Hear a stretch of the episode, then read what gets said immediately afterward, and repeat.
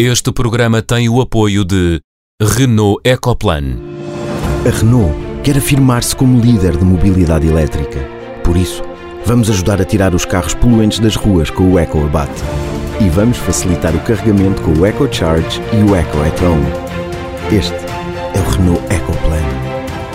Conheça as iniciativas em Renault.pt.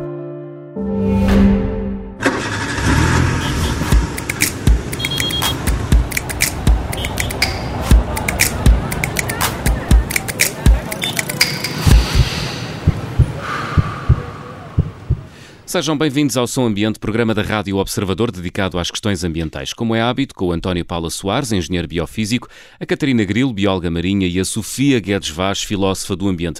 Olá a todos. Olá. Olá. No programa de hoje íamos fazer uma antevisão de 2021, mas acabámos por ser surpreendidos pela atualidade, que nos últimos dias tem sido marcada também pela morte de 500 animais de grande porte na herdade da Torre Bela, na Azambuja. Mais de uma semana depois, o que há ainda a dizer sobre este caso, que horrorizou o país e que lançou para o debate público questões que já tratámos aqui noutras edições do programa. Já lá vamos. Primeiro, os sinais. E o sinal encarnado esta semana é do António Paula Soares. António, não obstante ser este o tema do programa, queres uh, realçar, sublinhar o que em torno da questão da herdade da Torre Bela na Azambuja? É, é, exatamente isso, João. Não, não obstante ser o tema do, do, do, programa, o que é facto é que nós temos sinais e, e não podia deixar de passar em claro uh, de atribuir um sinal vermelho a esta situação. Uh, eu acho que já muito se falou sobre o massacre da Torre Bela, onde tudo indica que não se cumpriu a lei de bases gerais da caça, mas acima de tudo é mais do que certo que não se cumpriu a ética da caça. Mas falta ainda falar muito sobre o que motivou este suposto extermínio, organizado por espanhóis e com caçadores franceses, e que tudo indica que tenha sido organizado com o fim fim de resolver um grande empecilho que estava para a construção de um gigantesco parque fotovoltaico por parte dos proprietários da herdade. E que nesta altura eh, parece que já têm tudo pronto, desde o desaparecimento da fauna cinegética à destruição de habitats, ao corte do enorme coberto arbóreo que lá existia e tudo antes do estudo de impacto ambiental e da discussão pública do projeto. Eu acho que para além do suposto crime cinegético e da falta de ética, falta ainda explicar muita coisa sobre a forma como se processou toda esta preparação deste projeto de energias renováveis. Aguardemos pelos próximos episódios, mas é claramente um gigantesco sinal vermelho por todos os aspectos e mais algum, todos eles ainda muito mal explicados. E esta semana o sinal amarelo é atribuído pela Catarina Grilo a propósito de uma descoberta preocupante. Catarina, que descoberta é essa? Foram descobertos microplásticos nas placentas de quatro bebés, ainda nas barrigas das mães. Estas partículas terão sido ingeridas ou inspiradas pelas mães dos bebés. E como se estima que cada pessoa ingira em média 50 mil partículas de plástico por ano, esta notícia não é infelizmente assim tão surpreendente, mas claro, não deixa de chocar e preocupar. Não se sabe que efeitos poderá ter sobre os bebés, mas sabemos que estas partículas são suficientemente pequenas para poderem ser transportadas na corrente sanguínea. Os investigadores uh, que fizeram esta descoberta antecipam também desde já dois tipos de consequências da presença de microplásticos. Por um lado, pode afetar o sistema imunitário e, por outro, libertar substâncias tóxicas no corpo. Um, mas a verdade é que depois de terem sido encontrados plásticos no topo do Everest e nas zonas mais profundas do oceano e todo o espaço entre estes dois extremos do nosso planeta, esperemos que esta nova descoberta, uh, um bocadinho horripilante, despolete a ação política inequívoca para travar a produção e a utilização desmesurada de plásticos nas nossas vidas. E por fim, o sinal verde que é atribuído pela Sofia Guedes Vaz. Sofia, queres sublinhar o facto de os 27 terem submetido a chamada contribuição nacionalmente determinada? Explica-nos antes de mais o que é isto. Uh, sim, o, o, Acordo de Paris prevê que todas as partes se, se comprometam uh, a diminuir as suas emissões de gases de efeito de estufa com, de acordo com as suas possibilidades, como já temos vindo a dizer. E existe então este instrumento, que em inglês é NDC, em português é Contribuição uh, determinadas nacionalmente, que todos os países têm que submeter. Portanto, cada país determina quanto é que quer uh, contribuir para a diminuição de uh, emissão de gases de efeito de estufa e submete o dado que ela própria decide um, à, à, ao secretariado da Convenção das uh, Alterações Climáticas. Uh, nós, em Portugal, fazemos parte da União Europeia, portanto, quem, quem submete por nós é a União Europeia em conjunto para os 27 países. Uh, e até agora nós tínhamos o, a triste meta de redução de pelo menos 40% até 2030 e agora, nesta a semana passada, uh, revendo um bocadinho a sua política de, de, de, líder de, climático no mundo, submetemos um compromisso, o tal NDC, que iríamos, a, a União Europeia, todos os países, diminuir em 55% as emissões até 2030. Portanto, é muito mais assertivo, 55% até 2030. Claro que ainda está longe dos 65% que as ONGs queriam e exigem, mas eh, dou verde na mesma a, a esta, a esta submissão porque é, um, é, é um passo muito importante. E agora, mãos à obra. E mais de uma semana depois de rebentar o caso, o Ministério Público anunciou uma investigação à montaria na herdade da Torre Bela na Azambuja, onde morreram 500 animais de grande porte. O caso tem sido notícia nos últimos dias, primeiro pela dimensão da matança, depois pela resposta política do Ministro do Ambiente e por todos os contornos do caso. Os animais foram mortos porque vão nascer na herdade dois parques de painéis de produção energia solar. Sofia, começava talvez por ti.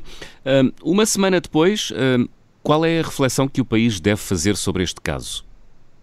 Pois, eu, eu, o que eu acho é que esta, esta questão tem, tem vários ângulos, que estão todos interligados, mas que, apesar de tudo, devem ser vistos um pouco independentemente. Uh, e o que aconteceu foi que as pessoas viram os, as, as componentes todas e misturaram-nas, baralharam-nas e o que saiu foi uma grande confusão. Portanto, primeiro há a questão da caça, que, que o António já falou, não é? E a política da caça. Uh, e se aqueles senhores foram informados que podiam caçar ilimitadamente ou não. E se sim, fizeram bem em aceitar ou não o facto de poderem matar quanto mais melhor faz deles não serem caçadores ou são caçadores na mesma. E o que é que está na política da caça que permite ou não que estas situações ocorram? Portanto, isto é, acho que é uma, uma discussão que pode-se ter. Hum. Depois a outra que está ligada, que toda a gente está a ligar as duas, que é a questão energética, não é? Qual é que é a política energética do país? Uh, queremos investir em energias renováveis? Onde? Quando? Porquê? Uh, existem, uh, meu, muito, os ambientalistas dizem que existem milhares de hectares de telhados por todo o país uh, por isso justifica-se uh, haver megaparques ou esta produção uh, atomística, digamos, seria suficiente. Este, este parque vai custar 170 milhões de euros, não é? Quanto é que isto se paga em, em produção de energia? Quantos anos? E poderia ser feito de maneira diferente ou não? Portanto, há aqui também uma questão energética que tem que ser tem que ser discutida à parte da questão da caça. Depois também uma, uma questão institucional, não é? O que é que é ilegal e o que é que é legal nesta montaria em Torre Bela, não é? Uh, ser uh, ser óbvio o que a lei da caça e das montarias dizem a respeito das matanças ilimitadas, isso deve ou não deve mudar. Portanto, há aqui uma questão de legalidade que é preciso saber para se poder discutir depois com, com, com, mais propriedade. Depois também há a questão da agricultura e da floresta, não é? Uh, o que é que queremos do nosso território? O que é que queremos para a agricultura, para a floresta, para a conservação. Devemos investir quase como se fosse um projeto público, não é? Como a TAP, a educação e a uhum. saúde, e não deixar que seja o dinheiro que está sempre à frente de tudo. A herdade da Torre Bela, que já foi emblemática no país em termos agrícolas, não é? E agora está cheia de eucaliptos e alguma agricultura apenas marginal e transformada, portanto, numa zona de caça, e agora Uh, potencialmente num parque fotovoltaico. É mesmo esta política agrícola e florestal que nós queremos para o país? Portanto, isto também é outra discussão. Depois há a questão político-partidária, que eu acho que foi a pior e que foi a maneira como os partidos políticos se apropriaram de, de, deste assunto para seguirem as suas agendas pessoais de ataque ou defesa das diferentes políticas públicas. E eu acho que foi uma vergonha. O assunto deixa de ser central e passa a ser a politiquice do costume. Não vi nenhuma elevação nas intervenções políticas dos diversos partidos e só deturpação dos factos. Aquilo que queriam atacar, deturpavam e atacavam. Hum. Depois isto tudo, como eu disse no início, dá esta, esta opinião pública e de personalidades várias que misturaram todos os pontos acima, sem eira nem beira, e de repente todos tinham opiniões sobre centrais fotovoltaicas, sobre caça, sobre estudos de impacto ambiental. E, portanto, o ataque perverso apareceu do nada, ou, ou contra caçadores, ou contra defensores de parques fotovoltaicos, ou contra urbanos que não percebem nada do que se passa no campo, e acabou-se por não acrescentar nada à discussão que faça, de facto, as coisas uh, evoluírem. E, por fim, mas, oh, como é que é? mas em último, mas não por último, e como todos sabem, talvez talvez a questão mais central para mim, que é a questão da ética e da questão da ética uh, ambiental em particular. E, e, portanto, é quais é que são os valores que devem reger a nossa relação com a natureza. Eu acho que isto é muito importante. Hum. Eu, uh, dentro da ética, gosto muito da ética das virtudes, que além de se preocupar com aquilo que se deve ou não se deve fazer, se preocupa também com a questão de que tipo de pessoa é que eu quero ser. Vamos ouvir. Que tipo de pessoa é que se vangloria de ter morto um, dez ou cem animais? Qual é que é a relação que eu quero construir com a natureza, com o ambiente, com a sustentabilidade? E eu punho esta, esta pergunta para os ouvintes, não é? Também para os que são caçadores, para os que não se lembram a última vez que sujaram as mãos com terra ou que passearam por montes e vales a, a cheirar, hum. a ver, a sentir a natureza. Muito bem. António. Isto é quem somos e quem queremos ser, porque isto é que é importante, importante agora para os nossos costumeiros desejos de, para 2021. António. Oh, João, num tema tão complicado e num tema que se tornou tão viral e tão extremado, Uh, e, e, num tema, e eu e a, e, a, e a, Sofia às vezes não concordamos com muita coisa, mas, mas eu realmente acho que o discurso da Sofia não podia estar mais pleno uh, de correto. Uh, e, e, vou aqui pôr também aqui algumas coisas para tentar dar aqui mais alguma informação para aquilo que, que, que a Sofia relatou. Então espera, antes, minha, antes, antes, de começares a tua, a tua intervenção sobre este tema, deixa-me só perguntar-te o, o, que é que, o que é que para ti, e tu dizias isso no início do programa, falta explicar sobre isto e o que é que não foi cumprido na lei da caça? Principalmente é que assim, o que se passou na Torre Bela não tem enquadramento na Lei de Bases Gerais da Caça ou em hum. toda a sua regulamentação e vai frontalmente contra as regras de gestão otimizada e do uso racional dos recursos que na Lei uh, de Bases Gerais da Caça vêm descrito como uh, conducentes a uma produção sustentada no respeito pelos princípios da conservação da natureza e dos equilíbrios ecológicos. Uhum. E como tal, aquilo que aconteceu na Torre Bela não pode nem deve ser classificado como um ato de caça, porque aquilo foi um extermínio extermínio. E, e um extermínio não se coaduna uh, com a lei existente, não se coaduna com a ética e não se coaduna com os exemplos que têm que ser dados. Isso, isso é mais do que evidente. E isso vem exatamente da, da, da do empecilho. Uhum. Uh, que, como já vinha referido no, no, estudo, no, no, documento do estudo de impacto ambiental, que era um problema que tinha que se resolver e que havia várias hipóteses uh, uh, que os proprietários e os concessionários teriam que apresentar ao ICNF com a transladação dos animais, com alguns atos de caça, o que é certo é que tudo nos leva a crer que tentou-se resolver um assunto uh, pela calada antes do início da discussão da consulta pública, hum. para que já não fosse um empecilho uh, ao estudo de impacto ambiental, mas realmente uh, a estupidez, que não há outra palavra, a estupidez do ato e a promoção do mesmo deram aso a toda esta, vir, esta viralidade uhum. que eu uhum. acho que é importante que tenha acontecido para se perceber que isto é um mau exemplo uh, uh, e uma má imagem do setor da caça que não deve de existir porque isto não é caça. Ainda temos que ouvir a Catarina. Eu gostava só então, que, que, me explicasses o que. Dizer, não, não, mas deixa-me só, deixa só fazer esta pergunta ao António. Diz, Sofia. Não, é que no estudo de impacto ambiental eh, a, a, a questão dos, dos animais nem sequer é, é uma questão eu tive é. a ler o resumo não técnico e a única coisa que diz é retirar os animais de grande porte, deixando-os passar para a zona adjacente localizada à nascente que está devidamente hum. uh, vedada. E nem sequer é um impacto grande, não, não, não, não, vai, não vem lá não, como diz mais. um problema sequer. Não, tem mais, tem mais. Não, tem mais, tem mais, tem mais. Sofia. Oh, Sofia. Mas diz que a proprietária da Quinta, na expectativa da implantação deste projeto, tem desenvolvido ações para diminuir o efetivo dos animais. Alguns têm sido caçados, outros têm sido transferidos e para a zona morada. E, e onde é que isso, isso, isso diz aonde? Página 42. o estudo em si. Ah, leste o estudo. Não, diz, mas, não mas, Sofia, diz inclusivamente que teria que os discutir com o ICNF. Que a informação, não tenho nenhuma informação que o tenha feito. Como tal, está tudo errado. Hum. Catarina, sobre o caso da herdade da Torre Bela, uh, que conclusões é que devemos tirar deste caso? Olha, eu, eu tiro aqui várias e, quer dizer, tu, tu, vou tentar aqui acrescentar algo novo porque muito daquilo que a Sofia e o António já disseram uhum. eu, eu, eu, subscrevo, mas o primeiro que eu gostaria de destacar é o facto de isto ter, ter sido notícia de abertura de telejornais em substituição da Covid, não é? Portanto, foi de facto algo que foi marcante e que chocou as pessoas e gostava de ligar isto também com a questão da ética que a Sofia estava a referir. De facto, pá, matar animais nesta uh, deste porte, nesta quantidade, desta forma, é algo que, que, choca a maior parte de nós e eu acho que isto é, é importante de, de, assinalar. Já agora, para um, ficar claro, é, é, é, o, é a forma ou é a morte em si? Não sei se terias que fazer uma sondagem para perguntar às pessoas. Não, que não, é mas a ti, a ti, a ti. Sim. A ti. A mim, a, a mim, a mim chocou-me chocou chocou a morte, chocaram-me os números. Eu não, não tenho, não sou propriamente, não sou simpatizante da caça, não pratico, Hum. não, não teria gosto em praticar, não me oponho a que ela exista dentro de determinadas moldes, não é? Mas isto, ah, eu, não, eu não, não iria dizer que aquilo que o António disse, que isto não é caça. Não, isto também é caça, é um tipo de caça que com a, com a qual eu não, não simpatizo nada e acho que Mas, isto mas não, ó, ó, não ó, faz Catarina, sentido parti- nenhum. part- Deixa- partindo Deixa-me do continuar, princípio- António, por favor, porque eu tenho, devo ter tipo 30 segundos antes do jogo Um, é, mais ou menos. para passarmos à próxima.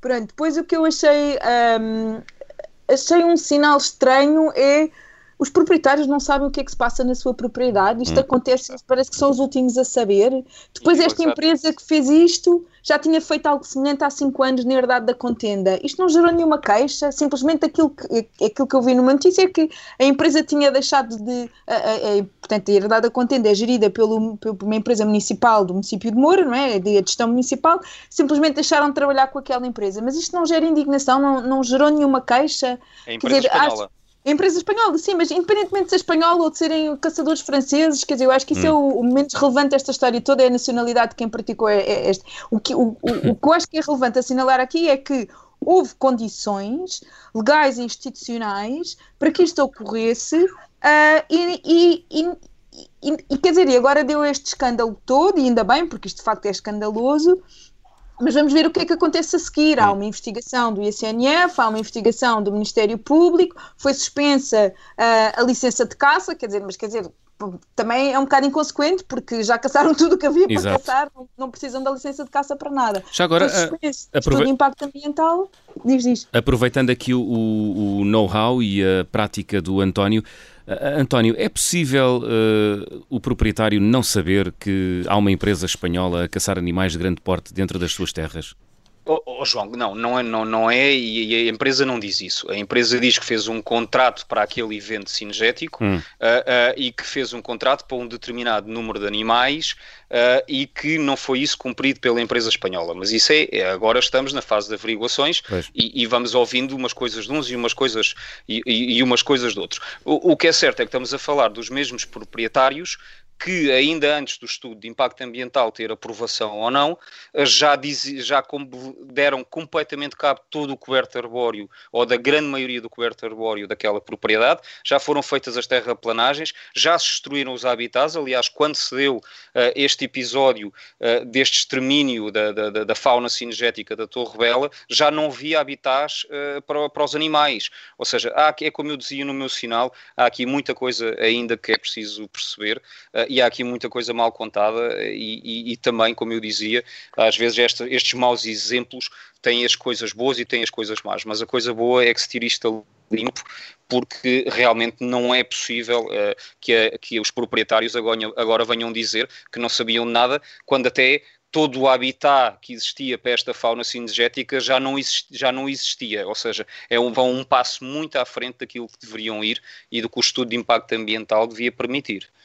Posso só dizer uma, oh, João, Sim, só aqui uma coisa que agora, pronto, obviamente há aqui um apelo e, e que, que eu também subscreva que se reveja a lei da caça, não é? Para, de facto, porque não havia limites à, à quantidade de animais que se pode ah, caçar numa, numa montaria, não é? Uhum. Isso é, isso é um bocado surpreendente, não é? Óbvio que se calhar que, quando se fez essa legislação não se estava à espera que houvesse alguém que lhe desse na Real Gana matar 550 animais de uma só vez, não é? Pronto, completamente à revelia daquilo que eram ah, as regras estabelecidas nesta zona de caça. Mas eu acho que mais do que pensar na- naquilo que é preciso mudar na, na- na legislação, é pensar o que é que não funciona institucionalmente para que seja possível passar 150 selos para se caçar eh, estes 150 animais e depois acaba-se a caçar 500 e parece que, quer dizer, que, e isto é- acontece facilmente, não é? Hum. Eu, o que me choca é que isto aconteça facilmente e não haja ninguém naquela propriedade que diga vocês não podem fazer isso e se continuam a fazer isso eu vou chamar a polícia ou a GNR, quer dizer, não, Pois. não, isto a mim choca-me Fim da primeira parte, regressamos depois de uma curta pausa. Vamos conversar com o Miguel Porto, da Sociedade Portuguesa de Botânica. Até já.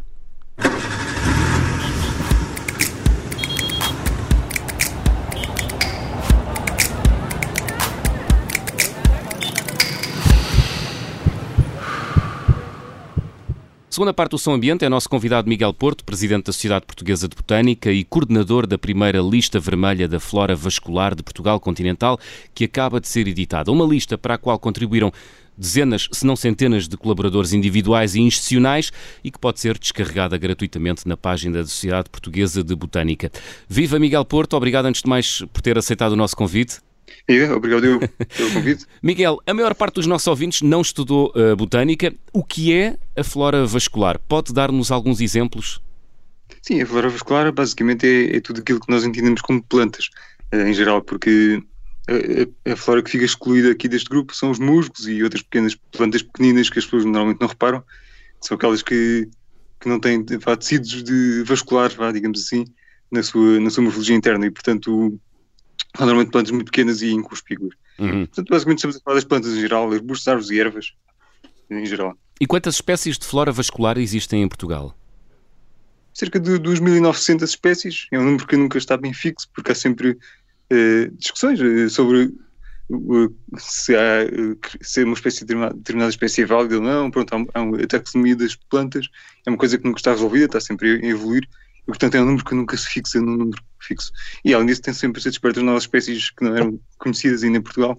Portanto, é, é um número apenas indicativo, cerca de 2.900 nativas de Portugal. Hum. Pois há as exóticas também. Okay. Miguel, o que é, que é a lista vermelha da flora vascular? Para que é que, serve, para que, é que serve e porquê é que foi importante fazer este trabalho? Basicamente, a lista vermelha é um, é um diagnóstico do risco de extinção das espécies em Portugal continental, neste caso. Portanto, é, um, é uma obra que, que aplica critérios rigorosos e objetivos da, União Internacional para a Conservação da Natureza, portanto, critérios que já estão há muitos anos já bem definidos e bem, bem estudados e já foram aplicados em muitos outros países. Uh, aplica portanto, é um conjunto da flora que, que, se decida uh, para diagnosticar realmente se, se, cada uma das espécies analisadas uh, está em período de extinção ou não na região considerada, que neste caso é Portugal continental. Uhum. Uh, e isso faz, incluindo as plantas em, em, diferentes categorias de risco de extinção, um, desde o risco mais grave, que é o criticamente em perigo, até o risco mais leve, digamos assim, que é vulnerável, uh, e, e, outras categorias de, de, de, não risco, digamos também. Uhum. E quais foram as, as, conclusões a que chegaram depois de, de, de, passarem meses no terreno a estudar um, as espécies da, da, da, flora vascular portuguesa? As conclusões foram um bocadinho alarmantes, eh, digamos assim, porque eh, nós avaliamos apenas 630 espécies, por uma questão logística, de tempo e de disponibilidade de recursos. Portanto, apenas eh, cerca de um quinto da flora nacional foi avaliada. Mas desse quinto, 381 eh, estão ameaçadas de extinção, portanto, que foram avaliadas numa categoria de ameaça de extinção, o que é bastante, não é? Mais de metade das espécies avaliadas. Uhum. Tirando uma categoria de ameaça, sim. Portanto, das cerca de 3 mil, uh, das 3 mil espécies eh, de flora vascular existentes em Portugal, estudaram 600, dessas 600, 381 estão ameaçadas. Isso é um valor que está em linha com, uh, os, com o resto do, do mundo ou, ou, ou, neste domínio em Portugal temos preocupações acrescidas? Bem, eh, não tenho bem os números presentes para, hum. para, para, para, outros países, mas, mas pelo menos em Espanha a situação também é, também é bastante grave. Não, não tenho agora os números presentes, mas também é um país que, pronto, sofre mesmo as ameaças que temos em Portugal e, e também possui muitas plantas endémicas restritas, portanto, plantas que, que são que, que ocorrem exclusivamente em áreas muito restritas de Espanha e assim, portanto a situação é um bocado parecida com Portugal. Eu diria que Portugal eu, Pois eu queria perguntar, oh, uh, Miguel, desculpa lá, queria perguntar, dessas 2.900 uh, espécies de flora que nós temos em Portugal, quantas é que são endémicas e, e, e dessas 300 que estão em, em vias de extinção, que tipo de espécie é que são? Desde 1900 em Portugal temos cerca de, salvo 130 espécies endémicas, portanto plantas que só existem exclusivamente em Portugal continental. E são essas que estão em extinção ou, né, ou não? Não, não, não, curiosamente, quer dizer, curiosamente, ou não, quer dizer, essas de facto, várias dessas estão, estão em período de extinção, mas não é, não é a maior fatia, a maior fatia eh, são outras espécies que, que ocorrem também em outros países, ou que são endemismos, ou, ou endemismos ibéricos também, portanto plantas que ocorrem só na Península Ibérica, o Ibério-Marroquinos, portanto, há uma, há uma dividem-se um bocado por, por, todo tipo de, de, biogeografia de espécies, digamos assim. Uhum. Uh, portanto, não, é, não, é uma, não está enviesado para os endemismos portugueses. Aliás, Até vários Então, vias de não extinção ameaçados. é só via de extinção no território nacional. No ter- Sim, exatamente, isso é importante clarificar. Ah, ok. A extinção território nacional. Que Miguel, é um Miguel, Digam lá assim eh, duas ou três espécies que nós conheçamos, não, não digam o nome científico, senão nós não sabemos. Sim, sim. Assim que nós sa- saibamos e que estão a, a desaparecer. Sim, sim, vou, só vou pensar. Eh, Por exemplo, há uma, um, caso mais ou menos famoso, quer dizer, bem, não sei se é conhecido, nem ser conhecido, pelo menos no meio da, da, da- do, do metalismo, digamos assim, é o caso da Linária Ricardo, que é, que é uma pequena erva que existe nos olivais tradicionais do Baixo Alentejo e, e ela está em perigo de extinção, portanto, categoria de ameaça endangered, em perigo de extinção, em Portugal, por causa de, de questões da intensificação agrícola que estão a acontecer, portanto, aquela questão dos olivais intensivos e amendoais intensivos, tudo isso. Eh, portanto, é uma das espécies assim mais faladas, digamos assim, porque é o mesmo português, que só resiste mesmo nos arredores de Beja, e, e- e, infelizmente tem a sua distribuição mundial toda concentrada no sítio onde estão, não está a ser, eh, não está a ocorrer esta, esta alteração do uso do solo drástica. E, portanto, esse é um dos mais famosos. Mas há Uhum. outros casos, há plantas também. Mi- ó, Miguel, Miguel, diga uma coisa. Eu, eu, enquanto tirei a, a licenciatura em Engenharia Biofísica, passei muitas horas de volta do- dos vários volumes da Nova Flora de Portugal do, do- do João Amaral Franco. Nesta escala temporal destes vossos estudos, eh, se eu voltasse agora a ter eh, as cadeiras que tive de botânica, teria que já ter outro tipo de manual, ou seja, mudou muito eh, a, a flora portuguesa? Sim, desde, desde esse tempo, que isso- esses volumes têm, são de 1980, por aí fora, eh, sim, houve muita coisa que mudou e algumas, muita coisa que é nova, né, que não se conhecia nessa altura, de facto. Eh, extinções, houve apenas duas extinções hum, globais, né, de, relativamente ao que está escrito na Flora do Franco, temos duas espécies que, que extinguiram a nível mundial. Eh, e depois houve muitas espécies que, entretanto, foram, foram revistas eh, cientificamente e, portanto, que, que se alteraram muito os nomes das espécies ou, ou dividiram-se espécies que, que não estavam bem estudadas e que afinal eram várias espécies que estavam juntas no mesmo saco, coisas assim. Portanto, sim, hoje em dia a referência mais, mais, mais recente, vai, digamos, é a flora ibérica, que é um, uma flora vá, da Polícia Ibérica que não está ainda completa, mas que, mas que tem muitas novidades relativamente a esses livros de referência de- de- mais antigos. Uhum. Eh, eh, Miguel, a atividade humana continua a ser ou é o principal fator para o declínio eh, do número de exemplares de flora vascular ou não? É, sem dúvida, sim, isso é a principal ameaça, ameaça quer dizer, isso é uma ameaça bastante grande, tem muitas facetas diferentes, não é? Uhum. mas E- é a principal eh, fonte de, de- de ameaças, eh, em, em particular, mais importante e aquela ameaça que foi sinalizada em maior número de espécies é o desenvolvimento urbano e, de- e turístico, portanto, isso é uma ameaça relativamente a construções urbanas, empreendimentos turísticos, que ocorre principalmente nas zonas litorais, no, no Algarve, por Uhum. exemplo, no também, e logo a seguir também temos eh, eh, a agricultura intensiva, né, industrial, que também é uma ameaça humana muito grave, das mais graves que, que está eh, hoje em dia a ocorrer, porque está de facto a subir exponencialmente em termos de área ocupada.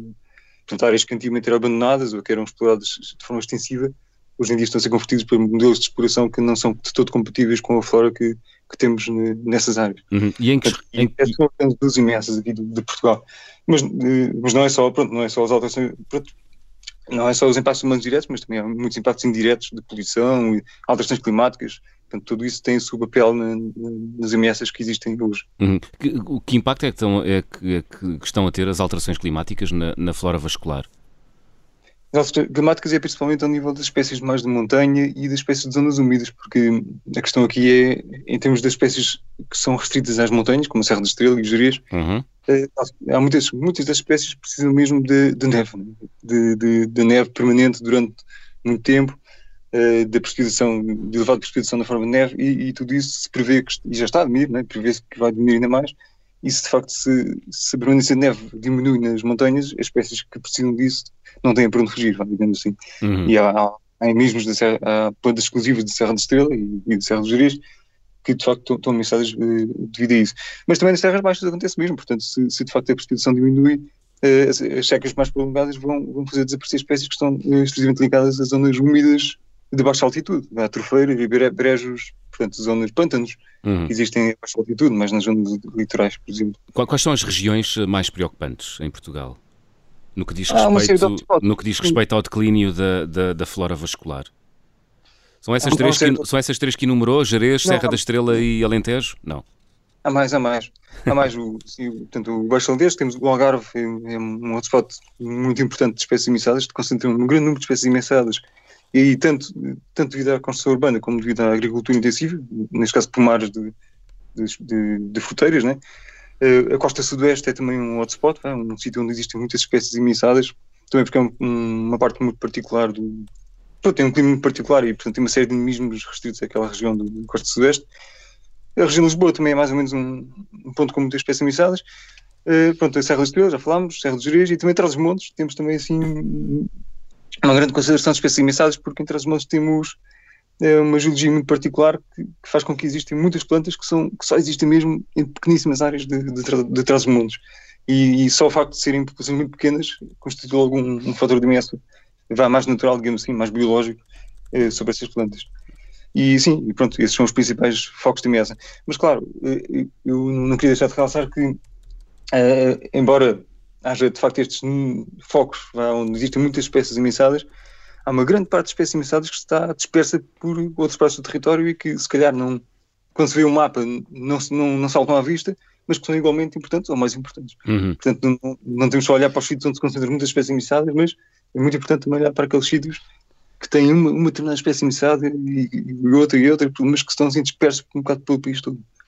Mas, oh, oh Miguel, e, e, apanhando aqui na, na, na, vossa lista vermelha e na atualização da lista vermelha, e, e realmente eh, temos esta situação da, da, da pressão uh, humana e da pressão urbana e, e das alterações climáticas, uh, o que é que vem a seguir? Ou seja, uh, como é que se vocês que elaboram este estudo, qual é que é o vosso passo para tentar sensibilizar a sociedade e a tutela para para se proteger uh, o que está a ficar uh, ameaçado de proteção?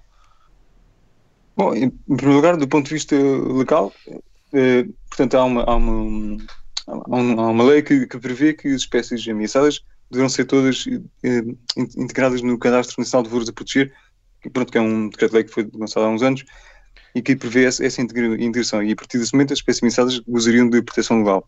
Isso é um passo que é, que é fundamental dar do ponto de vista legal e para serem de facto reconhecidas como espécies eh, com importância de conservação e que, que sejam protegidas uhum. por lei. O que o Miguel está a dizer é que as tais, as tais 381 espécies ameaçadas devem fazer parte desse, desse, dessa lista, é isso? Sim, exatamente. exatamente. E não fazem. Mas, mas Miguel, mas, oh Miguel, eu, eu, eu, vivo no campo e, e trabalho no campo e, e, por exemplo, estamos a falar de uma proteção de, de sobreiros e das azinheiras, que, que, que, é mais do que sabido que tem uma proteção bastante forte e, e, apropriada, é uma coisa, mas quando estamos a falar de plantas, Uh, é mais difícil concebermos a forma de as proteger uh, propriamente ditas no terreno, a não ser que estejamos a falar de zonas delimitadas de proteção total. É isso? Não, não, não é, não é isso. Aliás, isso se calhar não é a melhor solução para uma Exatamente, era, era, por aí que eu queria, era por aí que eu queria ir, exatamente. É, eu, é, segundo, olhando para os resultados da lista vermelha, diria que a, a maior, pá, o mais importante para, para agir é o nível do ordenamento, ou seja, tudo o que tem a ver com uh, o impacto ambiental, portanto, tudo o que é estudos de impacto ambiental e e planos de ordenamento, planos de diretores municipais, por aí. Portanto, essas ferramentas de gestão de território têm que, que integrar este, estes novos dados né, quando delimitam as áreas de proteção e o que, e, e, e o que é que é interdito e o que não é interdito fazer em determinada região. Isso é fundamental e isso poderia salvar uma grande parte das espécies que, que, que estão ameaçadas neste momento. Uh, o ordenamento é de facto, acho que a chave aqui do sucesso.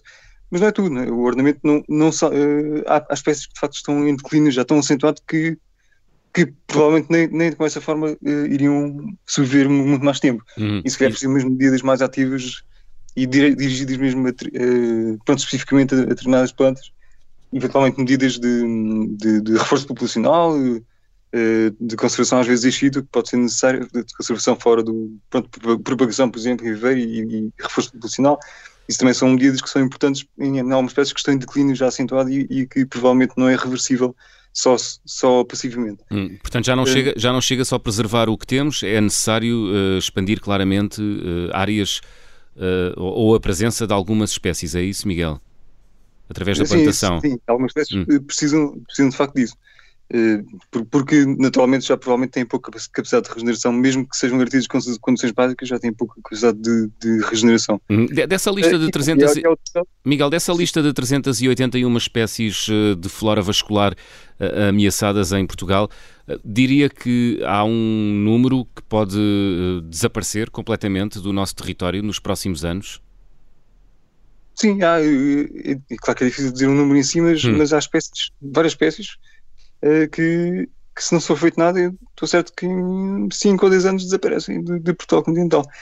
Uh, algumas delas são, são as tais as vítimas do, da intensificação agrícola, outras têm a ver com, com expansão urbana. Há, há casos, repara, há um caso no Algarve de uma espécie que, que já, pronto, que antigamente conheciam-se alguns núcleos populacionais, era uma espécie muito rara, não, que existia no, no Sotavento Algarvio, uhum. mas que hoje em dia só se conhece um indivíduo.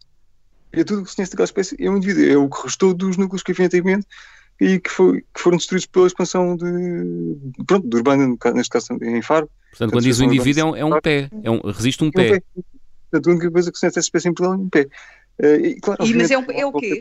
Mas é o quê? Uma, uma flor? É uma árvore? Sim, é uma flor. Neste caso é, um, é uma flor, um arbusto com, com umas flores bonitas, é uma arméria um, arméria gaditana, uh, que, que ocorre lá perto, perto de Faro, portanto, mas perto, em zonas que estão, são periurbanas, pronto, zonas que estão sempre a ser comidas, e portanto não há, provavelmente já não há qualquer esperança vá, se não for feito nada ativamente, uhum. já não há esperança de. de... Oh, oh, Miguel, eu pegando aí nos seus exemplos e quando me respondeu à minha pergunta, dessa proatividade de conservacionismo, em vez de ser só uma questão de proibicionista, essas suas ideias de, de fomentar a, a replantação e até, eh, eu acho que isso era uma excelente ideia para um ecoscheme agora na discussão da nova PAC. Eu, eu vejo isso enquadrado como um pagamento dos serviços de ecossistemas dos mais interessantes que se pode propor.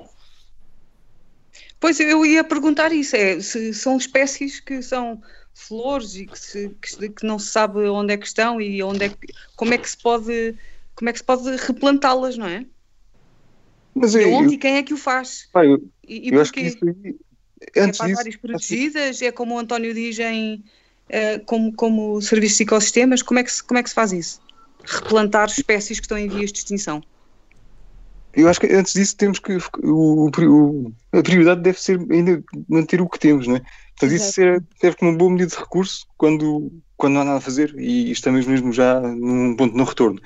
Mas há muitas espécies que ainda não chegaram a esse ponto e, portanto, acho que devemos ter a prioridade de, de fazer conservação in situ, portanto, preservar os sítios onde temos, porque uhum. o mais importante não é conservar a espécie A ou B, mas sim conservar o habitat onde as espécies estão. E isso isso é mais difícil, isso não é, não é, não estou a falar de conservar uma espécie ou outra, estou a falar de conservar um sistema que tem que funcionar como um todo. E isso, em muitos casos, ainda temos, pronto, ainda temos boas áreas que podem ser eh, garantidas eh, só ao nível do ordenamento, portanto, só se for um perfeito um ordenamento conseguimos garantir determinadas áreas de habitat que é fundamental para uma série de espécies. Por exemplo, no caso dos elefantes tradicionais, do, do Alentejo, estamos a falar de mais de 20 espécies ameaçadas de extinção uh, e, portanto, salvar uma ou outra ou salvar todas individualmente é, uma, é se muito difícil mas se, se conseguimos de facto garantir áreas com, com, em que o habitat das espécies, portanto, as áreas com gestão tradicional, uhum. Eh, agricultura extensiva, se conseguimos garantir de facto essas áreas, eh, essas espécies conservam-se automaticamente. Portanto, essa é uma, se calhar a solução mais barata e, e, e prioritária. Mas claro, é, é, é, quando a coisa não, não funciona nesse modo, temos que partir para uma solução de recurso e de facto isso pode implicar de facto uh, propagação e uhum. regulamentos. Mas isso nem sempre é fácil, claro, porque na parte dos casos não se sabe bem como é que as espécies funcionam, a biologia das espécies, como é que elas, como é que vamos conseguir fazer isso. E, e portanto, não, não, é, um, é um grande desconhecimento sobre, sobre como, é que, como é que se propaga, como é que se, como é que se consegue isso uh, uh, com sucesso. E, em particular, uma coisa é, é fazer ver, outra coisa é conseguir implementar isso no terreno e conseguir que as coisas sobrevivam no terreno a longo prazo e se mantenham viáveis. Isso é outro, outro e no, final é pois, e no final é sempre a natureza que ganha, não é? Miguel Porto, uh, muito obrigado por esta lição de flora. Uh, Miguel Porto, uh, coordenador, ou, aliás, presidente da Sociedade Portuguesa de Botânica, que acaba de lançar a lista vermelha da flora vascular de Portugal continental e que pode ser descarregada na página de internet da Sociedade Portuguesa de Botânica. Uma vez mais, Miguel Porto, muito obrigado por ter vindo ao Som Ambiente. Obrigado, eu. Boa tarde. António, Obrigada, Miguel. António, Catarina e Sofia, regressamos em 2021. Até para o ano. Até Adeus, para o ano. Até para o ano. Boas entradas. Obrigado.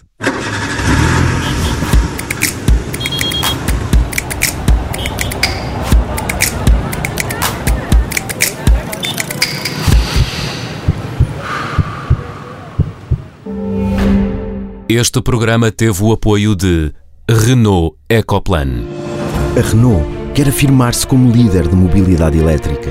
Por isso, vamos ajudar a tirar os carros poluentes das ruas com o EcoAbate. E vamos facilitar o carregamento com o EcoCharge e o EcoEtron. Este é o Renault Ecoplan. Conheça as iniciativas em Renault.pt.